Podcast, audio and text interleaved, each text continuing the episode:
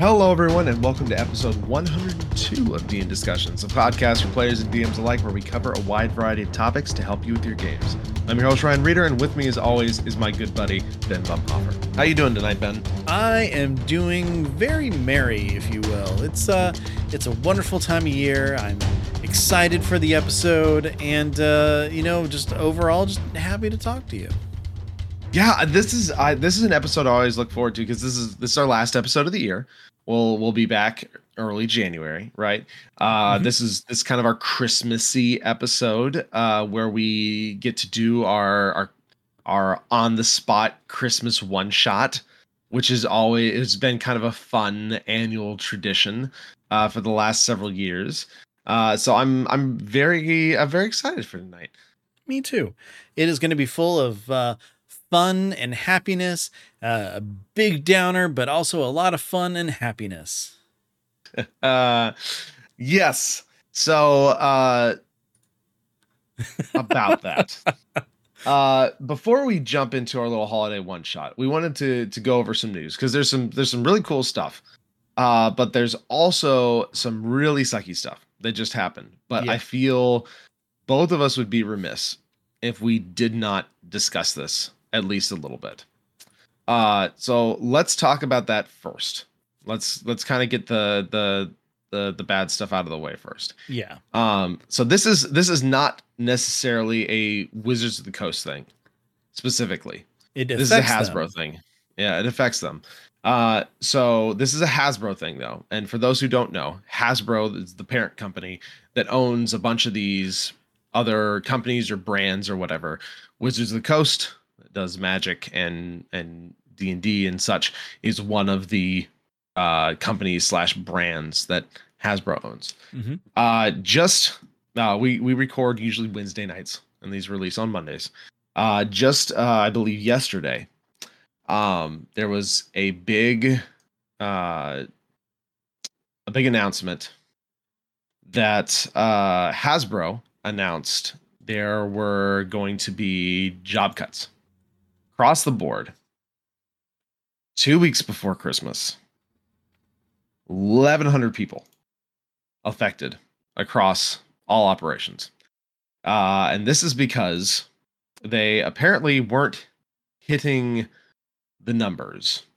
They arbitrarily picked to hit to please their shareholders. Mhm. um so you would think that wizards of the coast being one of their most profitable things Baldur's Gate 3 obviously doing insane numbers, winning ridiculous acc- accolades. Their D&D sales growing. Their Magic the Gathering sales obviously doing huge. Their digital segment being very big would be spared because that's their golden goose right now. Yeah. But we've been seeing stuff come in through Twitter and and, and LinkedIn and other things. Uh some people who i i followed um uh a few of the game designers a few of the people who worked at d&d beyond some art people all being laid off from wizards. And, the, and those are d&d people specifically. There's also some magic people some of their it people um some of the tech people. Uh among the 1100 laid off uh first of all cover your virgin ears. This is all bullshit. yes. Like this is this is absolutely ridiculous. Not just in general, uh, but two weeks before Christmas uh, is is also possibly one of the shittiest times that you could lay somebody off. Mhm. Um, and um, I I get I get so so angry when uh, I see stuff, you know, like because they're bringing in, you know, hundreds of millions of dollars in revenue. They uh, their their CEO, who is um Chris Cox, which is very appropriate apparently in this situation. Yeah, who'd have thought? Uh, who'd have thought? Uh, basically is saying, I'm so sad, you know, this is this is so difficult. Uh, this is the only lever we have left to pull. You know, the things aren't going the way, you know, we wanted them to, and so forth. The man who has a salary of $1.5 million and made $9 million in compensation, uh, who is making the high level decisions, which means that much of the strategy, if there is screw ups, are uh, attributed to him and his high level people. But obviously, high level people can't be affected by the decisions they make. And so the regular people who are actually doing all the hard work are the ones to suffer. Mm-hmm. This is this is late stage capitalism at work. This is the endless chasing of growth by shareholders, which is completely ridiculous and is is something that is not sustainable in any way shape or form. We've seen this so much across not only this industry the the gaming industry in general. This has been a bloodbath of a year Yep. for for the gaming industry uh chasing these giant things. Um it's it's extremely disheartening. It's extremely aggravating and i feel so horrible for these wonderful people who delivered are delivering these huge numbers these 40% growth increases and such and are still being laid off because someone else high above them made poor decisions but doesn't have to suffer the consequences Yeah, and the fact that it, it all comes to the the projected idea of what they could tell the shareholders of what they can make, and this is their way of preempting their, you know, explanation of how they're going to fix getting them even more money next time. It it's just it's disheartening for any sort of you know person who's who's not a CEO, whatever. You know, every single job that I've worked where the company was privately owned has been a fantastic time. I've I've enjoyed it. They care about the employees. They push growth. There's, you know, like a sense of profit sharing and everything as well. Then as soon as that company goes public, all of that goodwill, all of that growth, all of that like employee support is gone. Everything is towards the bottom line. Everything is all about just the money. And I'm not saying that uh, businesses that there's businesses out there that aren't in, in it for the money. They're all in it for the money.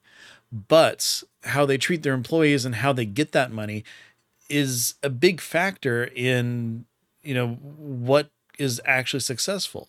There have been plenty of of, of uh, examples of businesses that actually have profit sharing among the employees themselves, where everybody owns a piece of the company, and those companies tend to just kind of skyrocket and continue to to deliver. Um, if you look at different cultures, uh, the Japanese culture is a really good example of, hey, if the the company does poorly, the CEO takes a sal- a, a cut in their salary. You know, they're the ones who made the decisions. They're the ones who are doing that. So seeing just the greed in this is so disheartening, especially when it's coming from or, or it's affecting a section of something that I just I really enjoy and love to support. When stuff like this happens, you don't really want to give that support anymore because that money is just going to line pockets of people who don't care about the people who work for them. yeah it's it's a really it's a really disheartening thing and a real um kind of split between i knowing there are so many passionate people who are trying to make this really cool thing Mm-hmm. and who really love what they do versus the cor- corporate overlords who are doing nothing but chasing numbers um i think uh christian hoffer who works uh, writes for comicbook.com uh, kind of summed it up really well uh, in a little mini tweet thread. So he says, just to clarify things, because I'm getting a ton of comments and whatnot, the layoffs at Wizards that occurred this week had nothing to do with anything else that happened at Wizards this year. Hasbro executives decided to slash the payroll because of the department's underwhelmed. A lot of very passionate and very kind people were fired because Hasbro wanted to preemptively answer investor questions about their company's underperformance instead of having them question their core business model that has faltered while their rival, Mattel, is thriving. Anyone who claims this is anything other than unchecked corporate greed and an indictment on a business model that prioritizes short term profits over long term equity for both employees and shareholders is a fool. And I thought that summed up uh, the, the whole situation uh, extremely well. Yeah. Um, if you run a business, take care of your people. They'll take care of you. That's that's just that's just how it goes. Um so we don't we don't want to linger on this, but I I feel like we would have been remiss if we did not talk about it because it is a, a very important thing. Uh it's been something that has happened far too often this year, especially um within that industry. Uh, and it needs to be called out uh, because it it's ridiculous. Yeah, exactly. But uh, moving on to something a little happier, a little more fun. Yep, little. And So uh, this is this is pretty cool. This is pretty cool. This happened uh almost right after we recorded the last episode so i was just like ah oh, dang it um uh that always happens D&D, yeah it really does sometimes uh so d&d beyond has added more third party content. And this is third party content that doesn't start with Critical Role or Darrington Press. Yes. Which is a fairly big deal. So, uh D&D Beyond added Lairs of Etharis, which is a Ghostfire gaming uh like set of layers for levels 1 to 20. Uh, and Ghostfire, for those who don't know, is a phenomenal third party publisher. Uh, they have a, a, a setting called Grim Hollow, uh, which is like a, a grim darky fantasy setting. Uh, that is, is very Hollow. cool. Okay. Yeah, they did. Gr- they do Grim Hollow. Yeah, so now I know who they are. Holy crap! They got a whole world around it. They've kickstarted uh, several different things to the tune of hundreds of thousands of dollars. Uh, it is very, a very reputable, a very uh, very big third party uh, company. And so uh, volume one and two is comboed in this lairs of Etharis uh, that not only includes all the D&D Beyond stuff, but also has maps for the new uh, maps alpha. So that's that's super cool.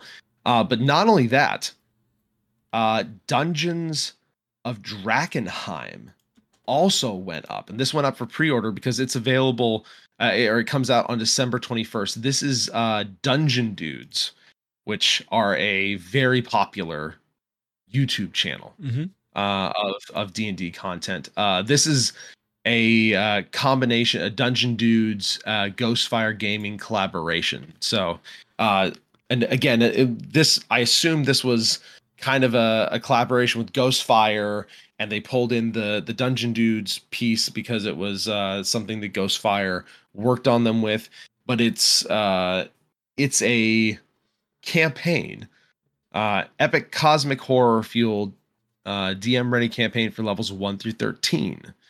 Um, again, it's that uh, grim darky uh, horror type thing. So there's not necessarily a ton of that in official content. We have things like Curse of Strahd, uh, Tomb of Annihilation, a, a few few of those types of things uh, but not a necessarily a ton of this type of thing. So these uh, this kind of gives more into that uh, grimdark horror genre if that's something you like or that's something your group wants to run and it's a really just it's a good precedent to see more third party stuff on here uh, because not only does it allow you then to use all the their stuff inside a nice digital tool set uh, and the maps now, but it gives those third party publishers more exposure since that D&D Beyond user base is so big.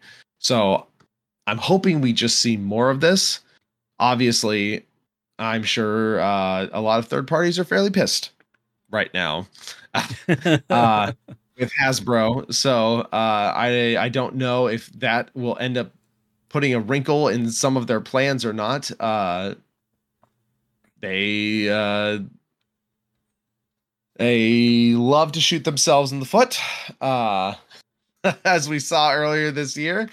Uh, so we'll we'll see how things go, but uh, on the whole, it is very cool to see and very cool to have that extra representation and extra uh, eyeballs on some of these uh, very high quality third party supplements. Yeah. And, you know, anytime that they add more third party, I get more and more excited at the possibilities of what could be coming. Um, you know, you and I have spoken about it like MCDM a bunch about, uh, you know, anything from them being added, which would be a huge boon to any player in any, any table.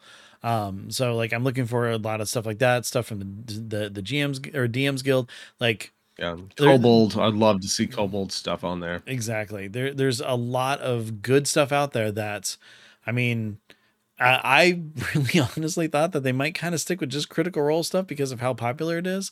But the fact that they're they're taking further steps just means that, you know, there's a very good chance that they're going to be opening it the the the floodgates even more so and getting us more stuff uh, throughout the year. Yeah, yeah. So we'll uh, we will keep an eye on that and see see where that goes.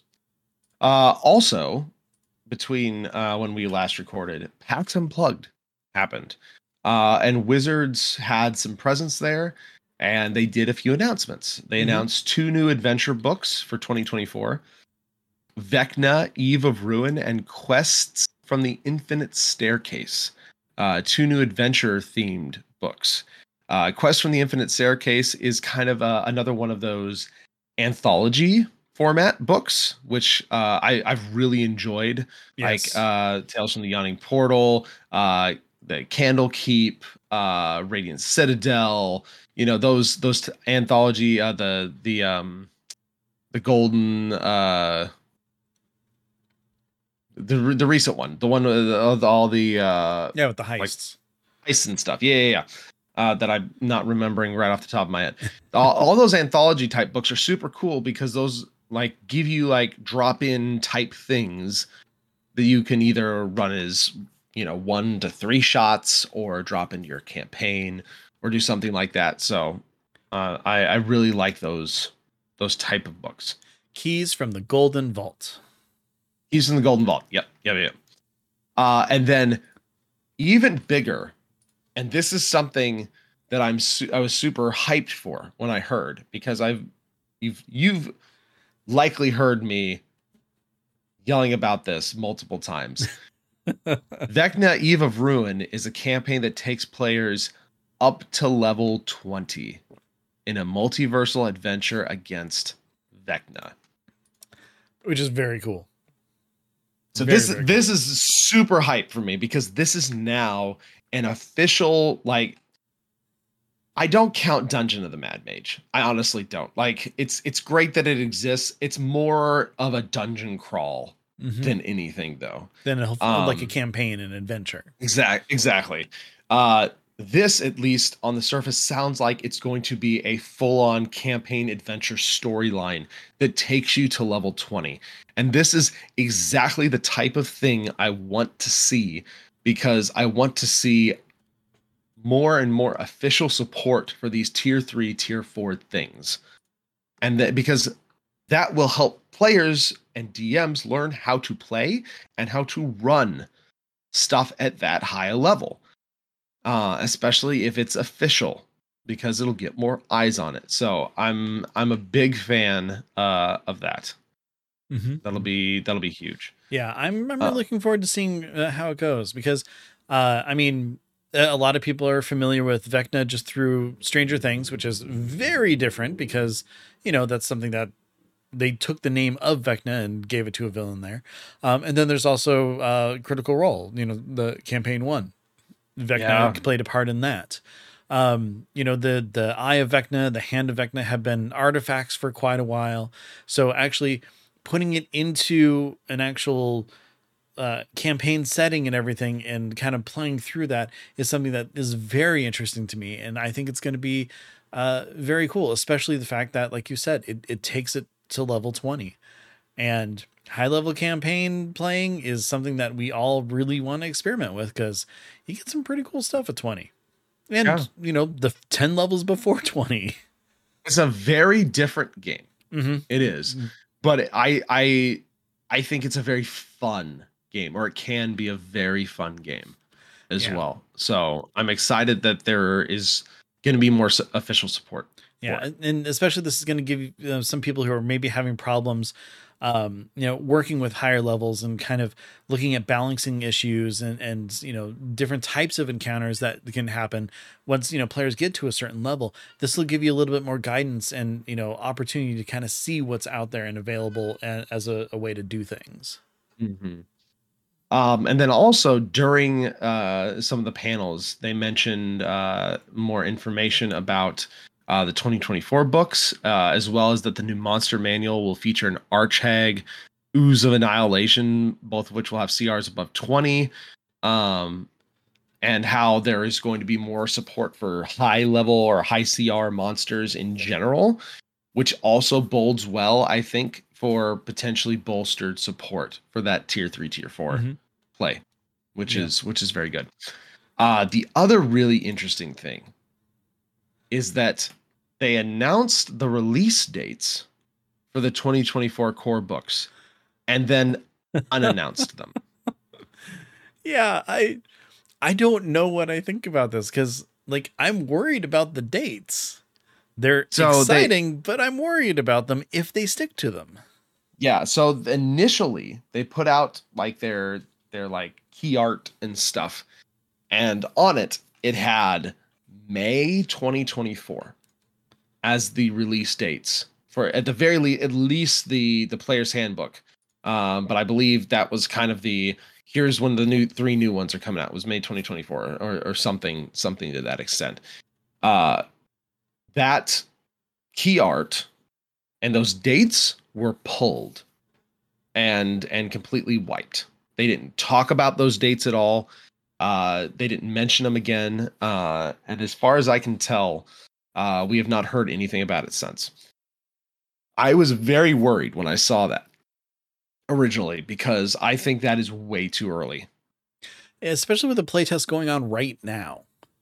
yeah we still have classes that are being tuned in decently big ways Mm-hmm. Uh, we we have not seen anything from the Dungeon Master's Guide other than like bastions. We've barely seen any new spells, and we've not seen a thing from the new monster manual. Yeah, it's one of those things where if they're really, you know, finishing up this and everything, they have to proof it. They have to, you know, send it off to printing. They have to get it uh, so that it's actually ready to ship. They've got to have the digital version. May And that just- takes months. yeah, May just does not seem like it's it's far enough away for that to happen, especially with if they still have things that are still open right now. That that like I and I that this is co- coming from me not knowing the full publishing process, but just from what I've seen from Kickstarters and such, and obviously a bigger company probably has better pipelines and stuff like that. Yeah, or like their own publishing means and and, and Yeah, things. yeah. But at the very minimum, you're probably looking at a few months Mm-hmm. to get to get a book like fully proofed, edited, sent to the printer, fully printed, shipped, and ready to sell to people. So we're talking like them needing to wrap everything if if that date is real they're them needing to wrap everything up and be ready to go by like february or march Yeah, and that does not seem like enough time. Like it doesn't it, it feels like that would be I still feel like 2024 is rushed, but it feels like that especially is way too rushed. And I would like to see more UA. I would like to see more of what they're thinking I would like to give more feedback before these things become solidified because I mean they keep saying, you know, it's 5e, 5e, what a this it all actually well, it's 5 5. That's what it is. Yeah. We're we're talking we're talking minor to some moderate changes. There are very little, if any, major changes mm-hmm. from what what we've seen. Like this is it's a there there's some good stuff. There really is, but it is all for the most part fairly safe stuff. Uh, nothing has been no they have not gone crazy. Like they've had some a few of the like uas have had some like really big stuff in them that they then pulled back or scaled back or whatever. Uh but at the at the end of the day i felt like man this really needs to be like a q4 thing so you can really take the time you need to make sure this is in a good spot because this is the thing you're going to want to sustain as a baseline for the next five to 10 years. Mm-hmm. Yeah. Like, take the time you need to get it right. Yeah. And we were talking about the timing of, you know, doing all that work for one book, and this is three. Now, granted, I'm sure they have different groups working on each book, but still, it's a huge undertaking to bring the the core three books to print and ready and everything all at the same time. But I will say though, uh, the sneak peek article that we do have, uh, you know, taking a look at what they did show for the 2024 uh, Player's Handbook, I am a big fan. Like, yeah, apparently pretty great. Apparently, one of the biggest changes beyond some of the stuff we've seen in the UA is the art. Mm-hmm. Apparently, there's way more art. In fact, uh, there is going to be art for every class and all 48 subclasses to have a piece of art to illustrate what they might look like. Yeah, and it's not That's just super like, cool. Yeah, it's not just like the the the picture of like oh a dragonborn standing with a sword for a fighter. No, this is like full spread for a page fighter and then gives information of like what their primary abilities are and kind of you know their their role in the campaign or combat and everything as well. And it's like pretty pretty great. The the fighter subclasses, the way that they have it kind of uh, written out on here, they have a good mock-up. Um, has that you know kind of side page that that shows what you're looking at. Uh, the example they have is a champion, but it has all the different leveled um, you know subclass features listed out in a, a really nice, clean way that actually I, I'm really enjoying. And then yeah. as you kind of dig even deeper, one of the best things that I think they have is having a more kind of illustrated version of the the backgrounds because mm-hmm. in, in, the current player handbook backgrounds are just you know it's a list it's a thing or whatever what they really were going for is having the backgrounds being a story. It's a term you know this is where you're from. So you know the examples that they have like charlatan shows a circus you know with like uh, up close there's like a cart like you're you know selling things or you're the the the weight guesser at the circus like steve martin in the jerk or something um, you know, the hermit shows like a, a, a, hut just kind of out in the middle of nowhere and, and everything. And it, it tells you what your ability scores are, are uh, like what feat you're kind of given at the beginning, your proficiencies and all that. And I really love the layout of it. It, it gives a lot and kind of bolsters the imagination just with an example that obviously you don't have to go exactly with what it shows but it's it's one of those things that just kind of like starts those creative juices flowing yeah, no, I I I really like it. I love art. Mm-hmm. I love art, and uh, the fact that they are just cramming these books, you know, chock full of art is is a really big thumbs up. Uh, they also talked a little bit about the new Dungeon Master's Guide and the new Monster Manual. They said the new Dungeon Master's Guide will feature a complete campaign setting, mm-hmm. all new advice for DMs, new magic items, including magic items from all the characters from the D and D cartoon. So that's uh, fun little Easter egg. Oh. Uh, and then uh, the monster manual, of course, they said will feature more than 500 monsters with new art, new abilities, and more high CR monsters. Which again, it's that uh, little bit. It seems that they are kind of trending towards the okay. We can we can try and support that high level tier three, tier four play a little bit more officially. Yeah, exactly. We're going to make it fun. We're going to give you more options, more abilities, hopefully, uh, more monsters, and uh, definitely uh, that higher difficulty that, you know, they just don't have a ton of right now. I, I look forward to the day when we don't have to do monster fixer segments anymore because they're just all that good. That day will never happen because you can No, always improve upon something. That's right. oh, good stuff. But yeah, so we'll we'll keep our ear to the ground on this. It'll be it'll be interesting. Like I said, we we hope the dates that were shown briefly and then pulled back uh, are not the actual dates that they are going to end up being. We hope they take their time. We hope we see more stuff that we can give feedback on. So uh, we will we will see how that goes. yeah, exactly. Okay, so moving on, it's time, Ben, for the Dean discussions holiday one shot. Yay! Uh, this one is, I think, I think we got a pretty fun theme. I Yeah. think we got a pretty We- fun. So here's, oh, go ahead, go ahead. I was just saying, we took about a minute or two before we started recording just to say, hey, what should our jumping off point be? And, you know, kind of, we were looking at different things, thinking of, you know, oh, you know, different holiday themes or, or specials or whatever that we had.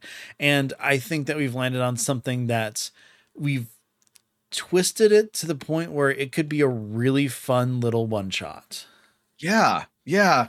Um, because uh, originally we were talking, you know, could we like do some like Nightmare Before Christmas type thing? So we kind of thinking about that, uh, and then we we kind of shifted to, uh, oh, we've got the Christmas Carol, right? Yeah. And so we're thinking through that, you know, you the classic Christmas story, uh, Ebenezer Scrooge, the Three Ghosts, um, Kermit as Bob the- Cratchit. yeah, oh God, Muppet Christmas Carol. it is a holiday tradition It in is this household the and best will version. always be The best Yes. version. hundred percent the best version. uh, but so we were thinking through that, and uh, the you know the the redeemed man, and as we are thinking through that, it's just like that's a, it's a really good story. That would be really hard to throw players into. So we're thinking, how could we, how could we twist and change this to make this to where you, a party could interact? Mhm. So, our jumping off point is going to be kind of using a Christmas Carol as a template.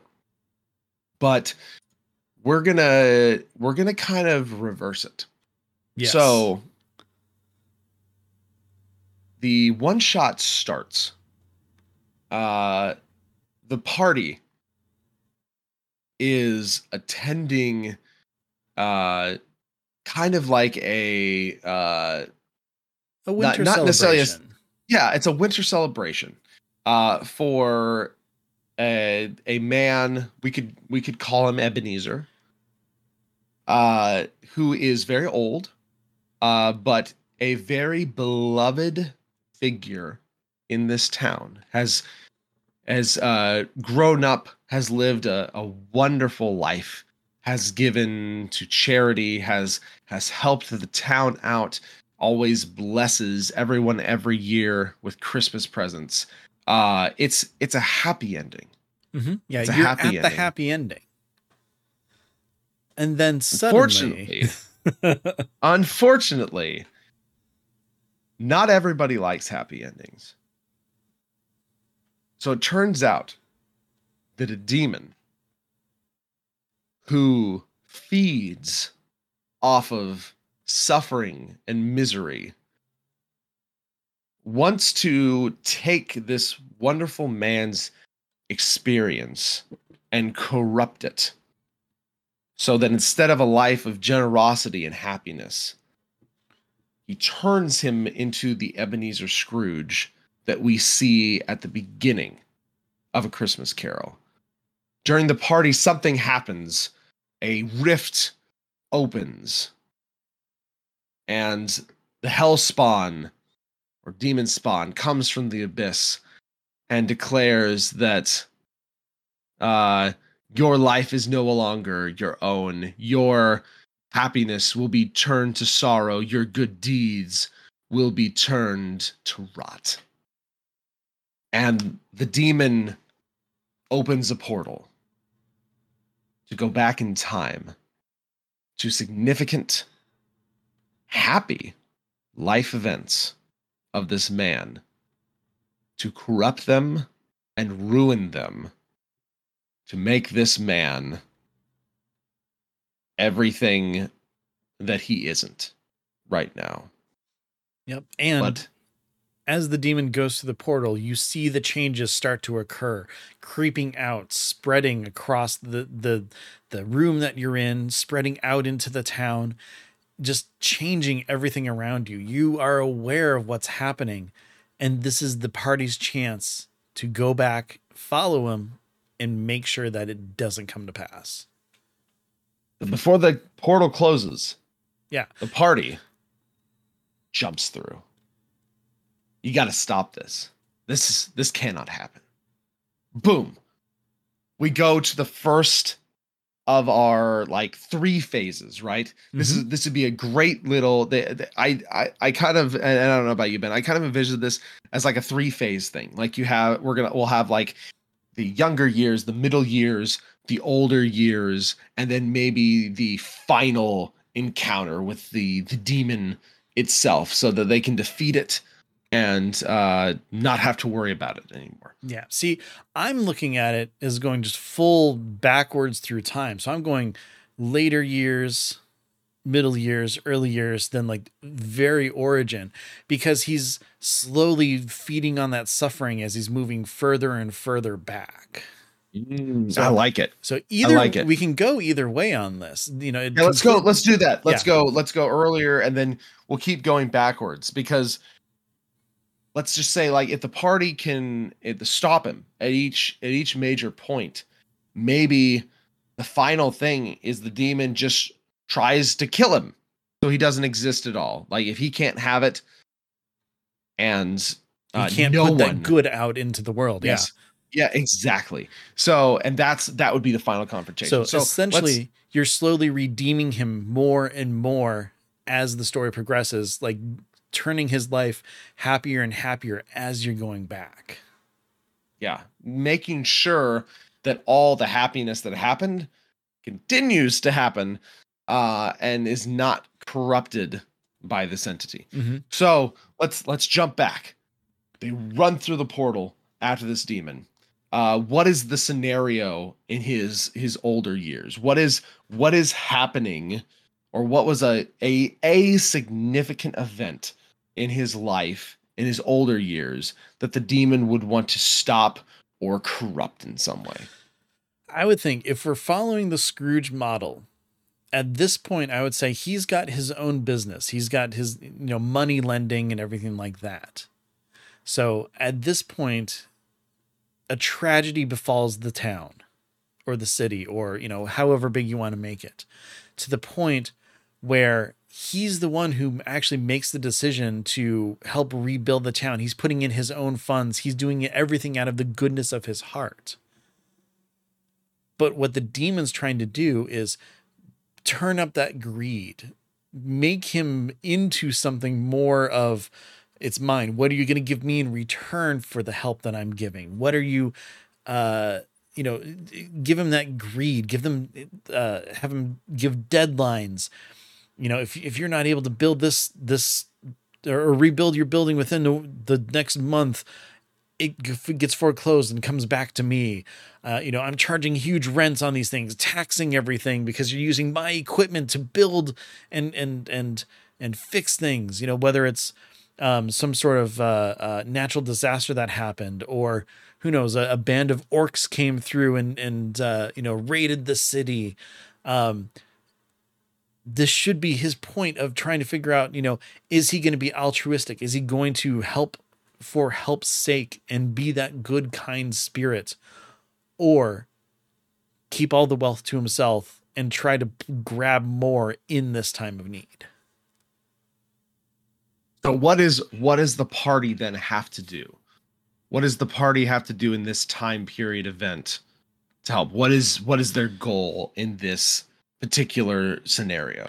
Well, I've got a couple ideas.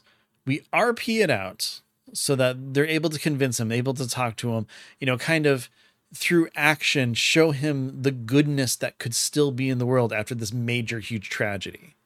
You know with them helping uh, to rebuild offering their time giving their supplies you know kind of things like that kind of convincing him.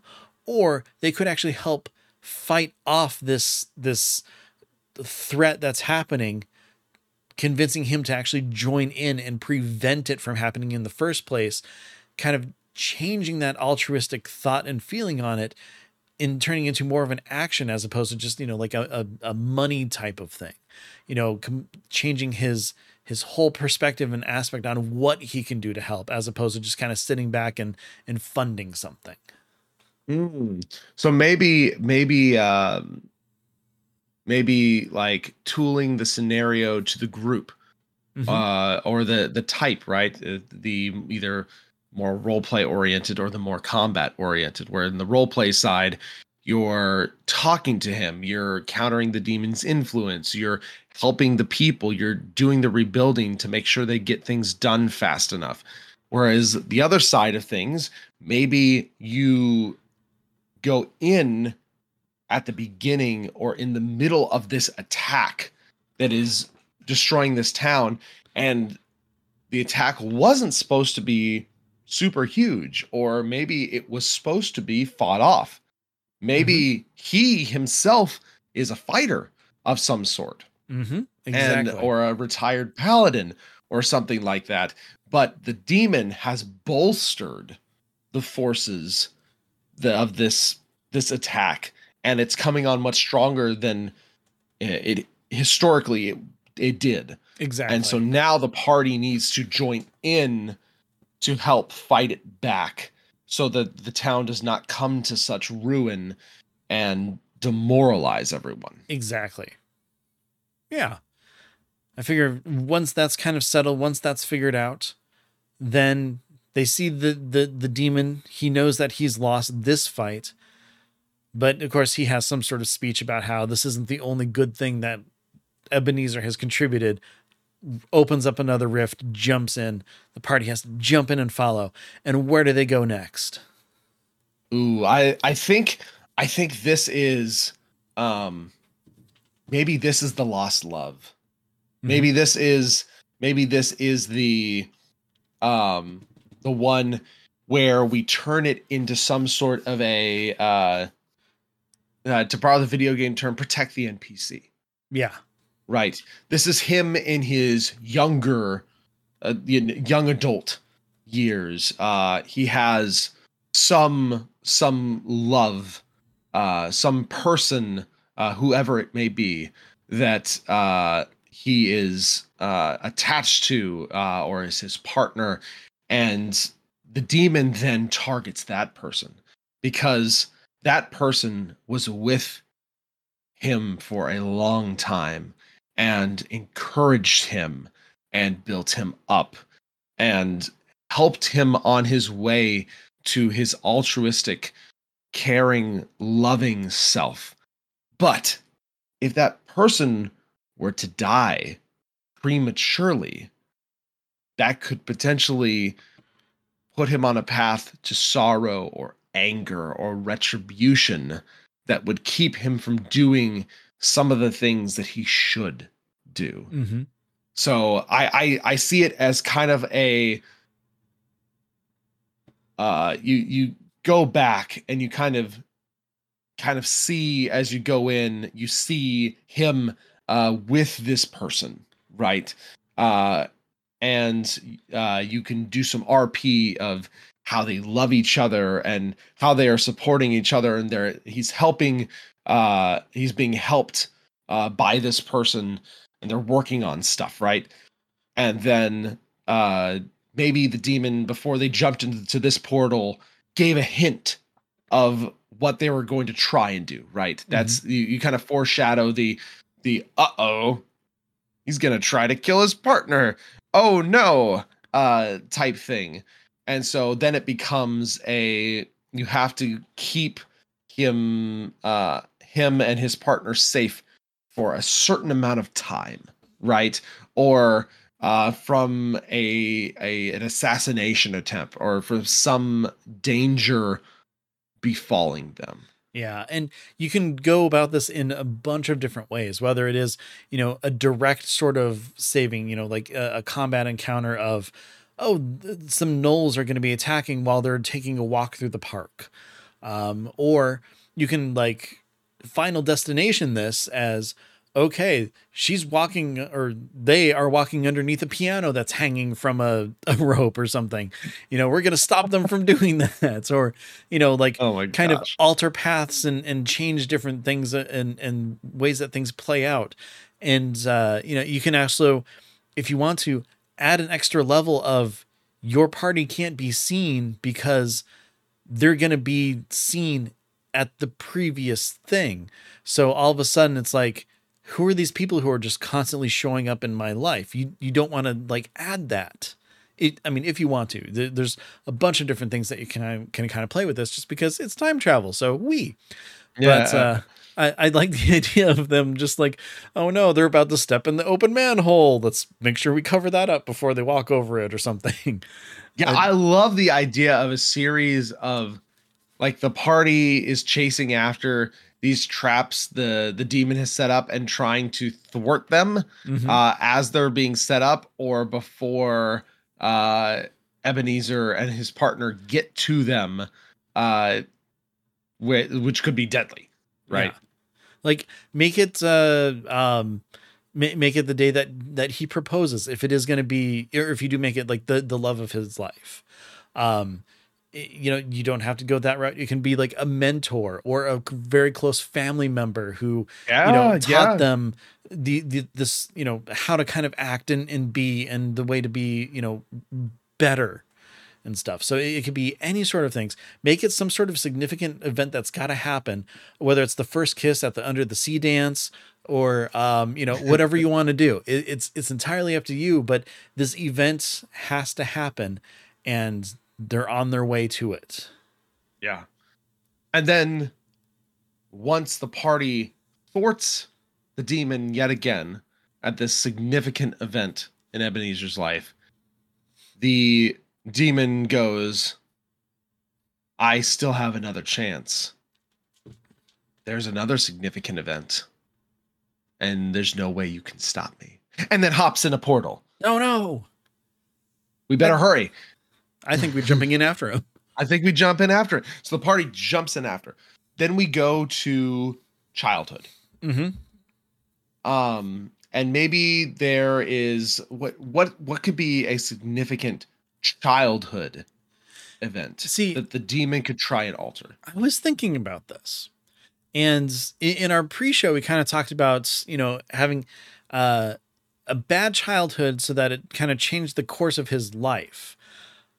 But at this point since, you know, we're, we're going to do the final if I can't turn him bad, no one will have his goodness end fight. I Yeah, yeah, think this needs to be the first time that he chooses to do the good thing. So instead of him being like bullied at school or something like that, this is where he goes and protects someone else for the first time.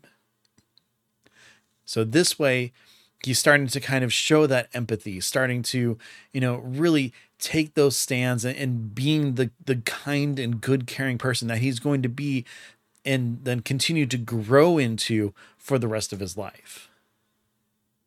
Yeah, maybe um maybe he could see the party doing something heroic and uh learn from that and what to do it itself. Uh maybe there could be some sort of I don't know, like the the, the demon could corrupt some other children who are uh trying to corrupt him right Mm-hmm. uh it, it's the whole like it's okay join us type thing uh it could be very role play oriented uh from the party because it's just like you gotta you'd have to get into the mindset of like a child right Mhm. uh doing this thing and what would you say to a child to help them help them along to to do what is right, especially if there is some very um enticing reason not to. Yeah, exactly. And maybe the demon is providing that enticing reason. Uh because remember the demon doesn't want to kill him because the demon is feeding off of the sorrow and despair that will result in him not becoming a good person. Mm-hmm. Yeah, I I like this, and what's even better is if you're someone in your party has seeming, then you can all can be little kids, and then kind of mix in with the whole thing as well. Um, but yeah, the idea of you know some sort of temptation or you know peer pressure into bullying someone else or um, like gosh, any kid story from Stephen King. You can take any of those situations Yeah. Heck- and, and heck, steal that. this portal could turn the party into kids. Yeah, that too. Like they they the- like when they go back, they went back. They, it's far enough or timey wimey enough that they end up being the same age as him, But still Right, have and their so that- abilities, of course. but still have their ability, and so Yeah. that gives a little more interesting RP, um, and a little more leeway to lean into those those type of things. Yeah, I, I don't recommend beating up all the other little kids or killing them or anything because, you know, that might show the wrong thing. I think that this one is really more going to be heavily focused on RP than anything else. It's kind of, Yeah. you know, talk to them and, and, and work through the, the issue and the problem that that's coming to play. Yeah. Show show show the reason for goodness. Show why uh he shouldn't do X, Y, or Z Mm-hmm. because that leads down a bad path. Right. Exactly. Show show that these other kids are the Draco Malfoys that you don't want to hang out with. You want to hang out with the little wrong kid. Yeah. Yeah. And then once you do that, once once that plan has been thwarted, the demon goes, if I can't have this, nobody can.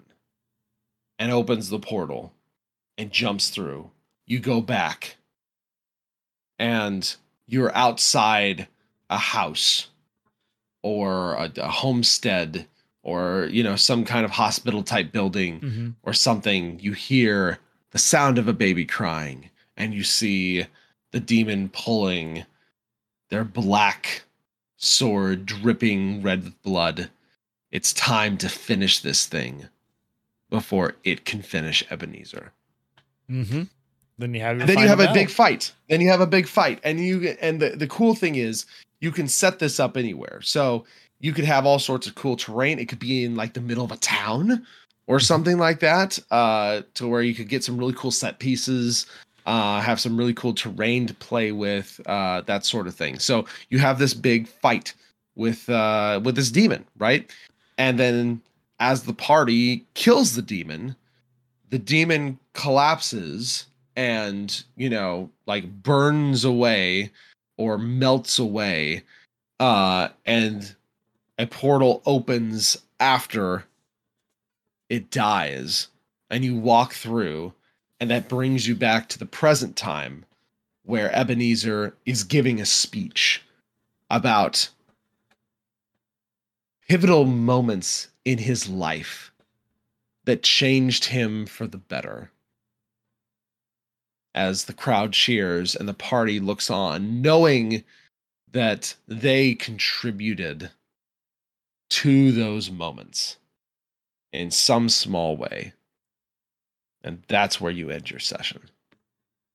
saving Christmas or Winterfest or whatever you want to call it. And whatever you want to call it. Yeah. I am actually I'm I'm really excited. I like this this whole idea. And I like the rework of the classic story and I'm I'm really proud of this year. I think we had I I, I think we- we've definitely got a winner on our hands this time. Yeah, I, I, I think, I think, like, like, obviously, obviously, we don't have the the time uh, to just like flesh everything out. But I think the the premise itself is super solid and super interesting and very holiday thematic. and could make for a very fun, interesting, like story, like short story. Yeah, you know what we need to do after 10 years? We need to like get all of our holiday adventures and just publish them. Oh my gosh. That'd be that'd be incredible. Yeah. Yeah, we'll we'll just have to listen back. The first one will be like, "Oh, that's so simple." Meanwhile, our 10th one is like super intricate with all these different plans and plots and everything. Or just find some like super cool freelance people and have them have them do it. Yeah, that'll work too. yeah, no, so uh yeah, that's our holiday one shot this year. The the tale of uh uh or the the the life and times of Ebenezer Scrudge. yeah, good. It's good. All right. I like it. Me I too. That, yeah. I think that could be super fun. I think that could be super fun. Uh but yeah. Uh that's it. I think that's I think it's super cool. I think there's there's uh there's at least a, a good some good nuggets in there. Mm-hmm. So, as always, uh, we'd love to hear about your Christmas one shots. We'd love to hear if you ran one of the one shots that uh, we created. Uh, we know that uh, there have been some groups that have Mm-hmm. run some of the some of the one shots, um, which is super cool. We we absolutely love hearing from them. I even watched a stream uh, one year of of one of them, which was super cool uh, to be able to do. They did a the, like fantastic job uh, with it. So um, yeah, it's it's always this is always one of the things I look forward to the most each year Me too. uh, putting together a little holiday one shot. Um, on that note, too, we also decided since it is Christmas, why don't we throw in a little like mini Christmas monster fixer? yeah, just a, a, What's a a- quick one. Yeah, what's uh what better Christmassy monster to talk about? Not uh we we talked about elementals, we talked about ice creatures, but tonight we're gonna talk about the abominable Yeti. You know, I hear Very very snow snow Christmassy uh evil bad guy themed thing. Uh, by the way, their one weakness is an elven dentist. So if you have one of those in your party, you just you win hands down. That's just Yep. That's the that's the rule. That's the rule. uh so abominable yeti. These uh these are pretty cool. Um they are huge monstrosities. They're CR9s. So uh this is a this is a creature that will probably last a few rounds, right? Uh so we want to make sure they can do cool stuff. Uh as, as a baseline, they've actually got some some cool things. They actually they actually do have some cool things. Uh they have fear of fire, which if they take fire damage, they have disadvantage on attack rolls and ability checks until the end of the next turn. Right? That's cool. Uh, they've got snow camouflage, which is kind of a passive. Lets them hide well. Yeah. Uh, they've got a few actions. They've got uh, a multi attack with uh, chilling gaze and two claws. So claw attacks, obviously slashing cold damage. It's it's your baseline, right? yeah. Uh, they've got Chilling Gaze, which this is kind of cool. Uh, they target one creature they can see within 30 feet. And if the target can see the Yeti, they have to make a con save uh, or take cold damage and be paralyzed for a minute unless Yeah. it's immune to cold damage. And you can repeat the saving throw. Um, and if it's successful, they're immune to the, the Chilling Gaze. So that's a that's kind of an interesting thing. They can do that every turn. Uh, Now, again, big big quick the um thing here. They're immune to that Yeti's chilling gaze. So if you've got three of them going, you can make it really bad on your on on your players. yeah, yeah, yeah. It specifically says this Yeti's chilling gaze. Um, I think I think we've we've talked about before how um what my my thoughts and opinions are on like full scale turn ending things. Yeah. Um, I'm not a huge fan of them, uh, especially if your con saves are bad. and Mhm. it can be real hard to uh to get off of that. Yeah. Uh, and then they've also got a cold breath, which has is a recharge thing. Uh, recharge of six, uh, where they excel a thirty foot cone of frigid air, con save, uh, or you know a lot of cold damage. Yeah. So it's not bad. This is not bad. This is a this is a decent baseline. But what could we do to spice this up a little bit, Ben? What could we Well- what could we do? Could we could we add some stuff? Could we make some adjustments maybe to the chilling gaze to make it a little more player friendly and interesting? Well, first of all, I would get rid of the the paralyzation of the chilling gaze, just because I'm I'm with you on that. Taking away, or or only make it for one turn, or like you know till the end of the Yeti's next turn or something. That way, it gives it advantage on its next two claw attacks. So, um, aside from that, I think we need another ranged attack. So of course we're gonna throw snowballs. But uh, you know, su- Classic. super hard packed snowballs that actually do some damage. Maybe some, there's some rocks in them or something like that. Or the Yeti's able to uh, um, super chill it into a ball of ice with its breath or something like that. So throw throw the snowballs. You, you got to do that. Um, otherwise, what are you doing? You know, you're an abominable Yeti. Of course, that's going to happen. Um, aside from that, I think it needs to have a charge attack. This thing Ooh, is yes. it, it it's it lives in snow. It shouldn't have any sort of um like difficult terrain r- walking through deep snow or something. So I think giving it a speed boost and would only give it just that much more of kind of a scary feel to it. So, you know, you're you're sitting back and you're dodging snowballs, everything's great. All of a sudden, this thing's right up in your face. Uh, I I think that could be quite a bit terrifying, and uh, I would totally give it one of those.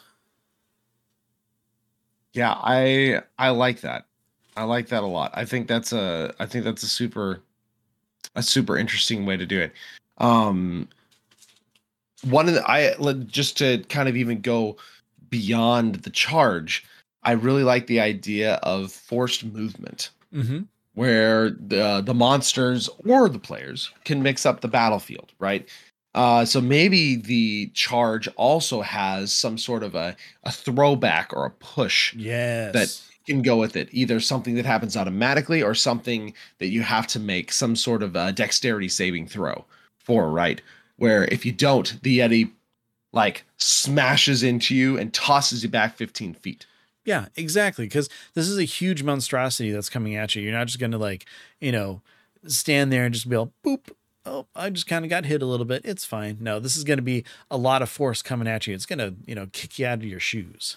Yeah, which depending on the range, uh, uh, you could go over the side of cliffs. You could get knocked back in the snow, which is difficult terrain, which will make movement harder the next time, right? You could potentially land prone, uh, which could, you know, hamper your movement even more. Yeah. So that's that's a big thing. Be pushed into Um, a tree or a, or a, a, a Yeah. rock wall or something like that.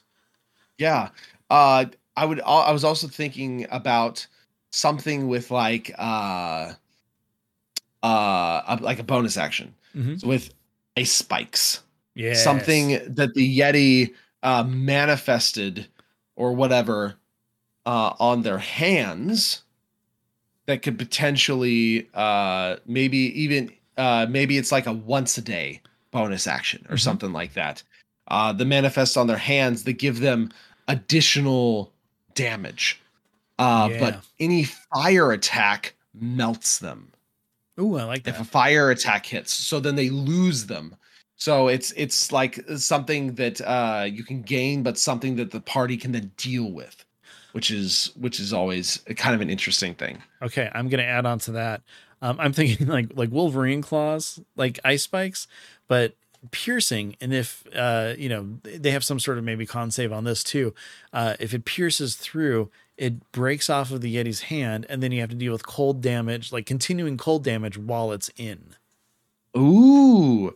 And you have to have you have to take like a bonus action or something to pull it out. Yeah, or melt it, or something along those No, lines. mm, yeah that's that's super interesting too. You could even do something like that where each hand has three of those claws. Hmm and so it's, it's since it's a once a day thing, it's it's only going to happen once. So fire can maybe melt a certain amount of them if it if it hits, or as they hit and they break off, you only have a certain amount of those to like stick into people. Yeah. And you know what I would do? I would give um have it that be like a bonus action at the end of the turn so that the the party has a chance to kind of remove some of them before the the yeti's next turn yeah and we we're we're we're kind of seeing that we we talked about this last episode uh, with the new monk Mhm. stuff where things just happen they've got some features that can just happen no action no bonus action required either like at the beginning of their turn or at the end of their turn or something you could easily apply that to monsters as well where this effect just happens mm-hmm. at the end of their first turn or the end of their second turn or something like that where or or automatically happens at 50% health yeah there Right? you go uh the bloodied condition type stuff where uh they hit a certain amount they get something else they get something new and cool when they hit Yeah. hit that uh 50% mark heck it's a yeti give it a rage at a 50% yeah throw Yeah. another uh another claw attack into the multi attack in the very least or Yeah. or extra damage or something along those lines Yeah, again, this is uh this is a CR9. It's got, you know, it's got a 15 AC, it's got 137 hit points. Mhm. It'll probably last a few rounds, depending on, you know, what kind of level party you throw at it, or you know, there may be more than one. Mhm. So yeah, there's there's a lot of really interesting, interesting things you could do with them. yeah exactly Okay. Alright, yeah Cool. yeah. That's fun. To use that sometime. Um all right. Uh well, as we uh near the end of our show, uh I did want to shout out one thing and this is this is why uh we didn't do I, I something Grinch themed for our holiday one shot because I wanted to do a community content shout out uh before we we kind of wrap things up uh, with the DM's Guild.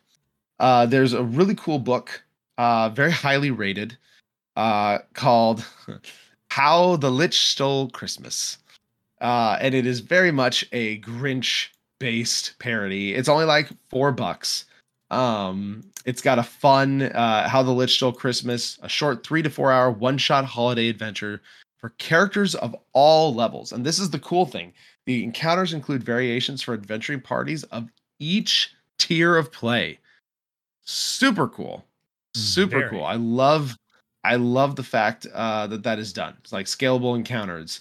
Uh, so it, it looks super cool. Uh, there's a lot of people uh, that seem to really like it. A few people have made uh, maps for some of the encounters that are linked down in the little comments underneath. So if you're looking for a holiday Christmas themed one shot uh, that you can do in a few hours, uh, this this is a pretty good one.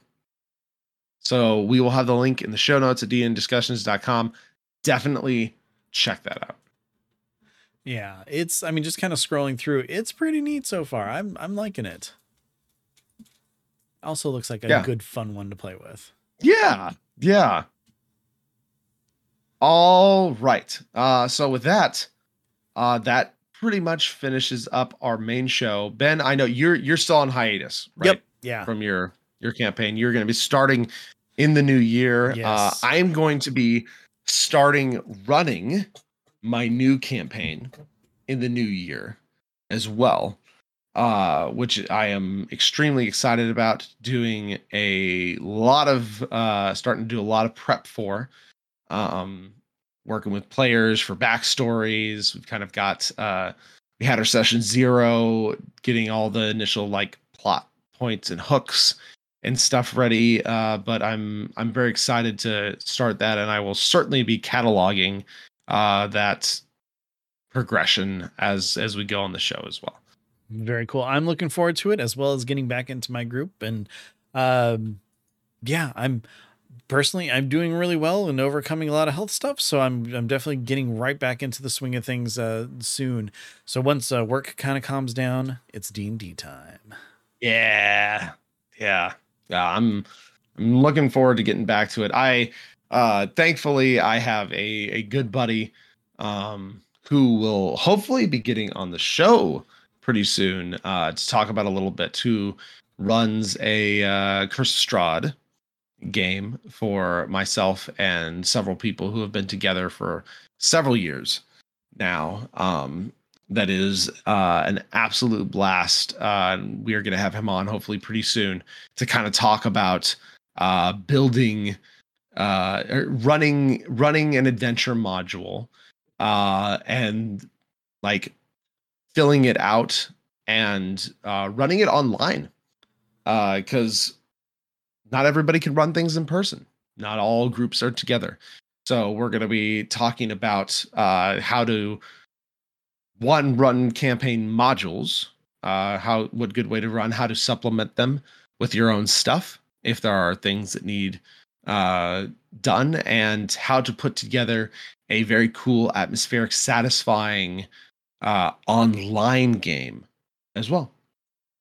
Very cool. Because that is a completely legitimate way to play, especially if you don't all live in the same spot.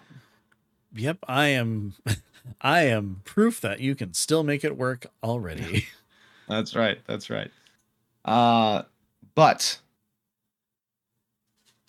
until that point, uh we will say Merry Christmas, Happy Holidays, to all. Uh, thank you so much for an absolutely wonderful year. Uh, this is certainly one of my uh, favorite things to do and the the highlights of my month as I get to get together with Ben a few times a month and talk about tabletop RPGs.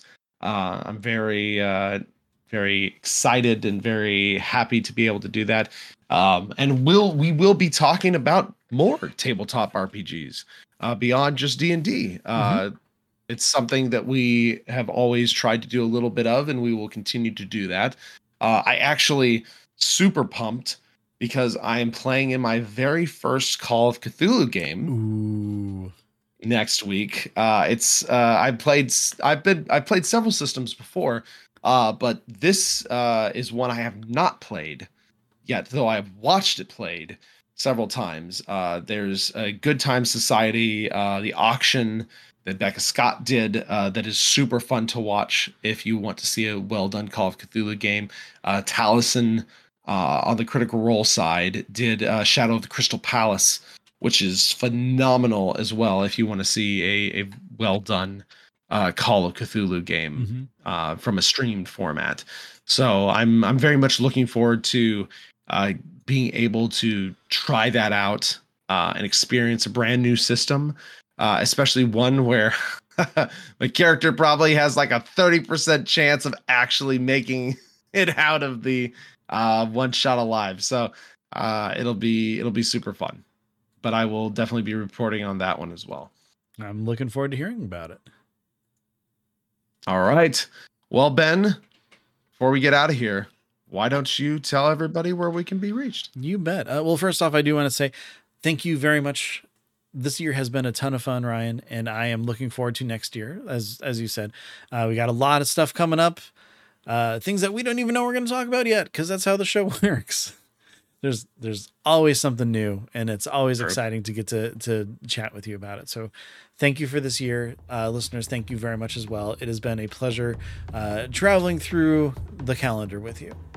Uh, that being said, hey, if you want to tell us about your holiday one shot, if you want to tell us the how ours turned out because you ran it, or if you just want to share with us, we always love to hear from you. So send those emails to dndiscussions at gmail.com. Uh, if you want to find us on the social medias, uh, you can check us out on Bluesky at DN Discussions. Uh, Ryan is also there at TBK Sword. I am at Ben Bumhofer. Um, I also recommend that you listen to Plus Five to Hit. It is an actual play show that uh, I am currently a part of, and Ryan is also sometimes a part of. Uh, we have a lot of fun, and hopefully, he's going to be coming back uh, in the new year once we get back into Rime of the Frostmaiden, because I know my character misses him, uh, or misses his character, I should say. Um, but aside from that, definitely uh, check out dndiscussions.com for every single episode that we've ever had, which does include, of course, all of our other holiday one shots that we've done over the years, uh, as well as, uh, you know, join us on our Discord. You can find that link in the show notes as well as uh, on our Bluesky uh, profile thing, whatever the heck that's called. Profile, yeah, that's what it is.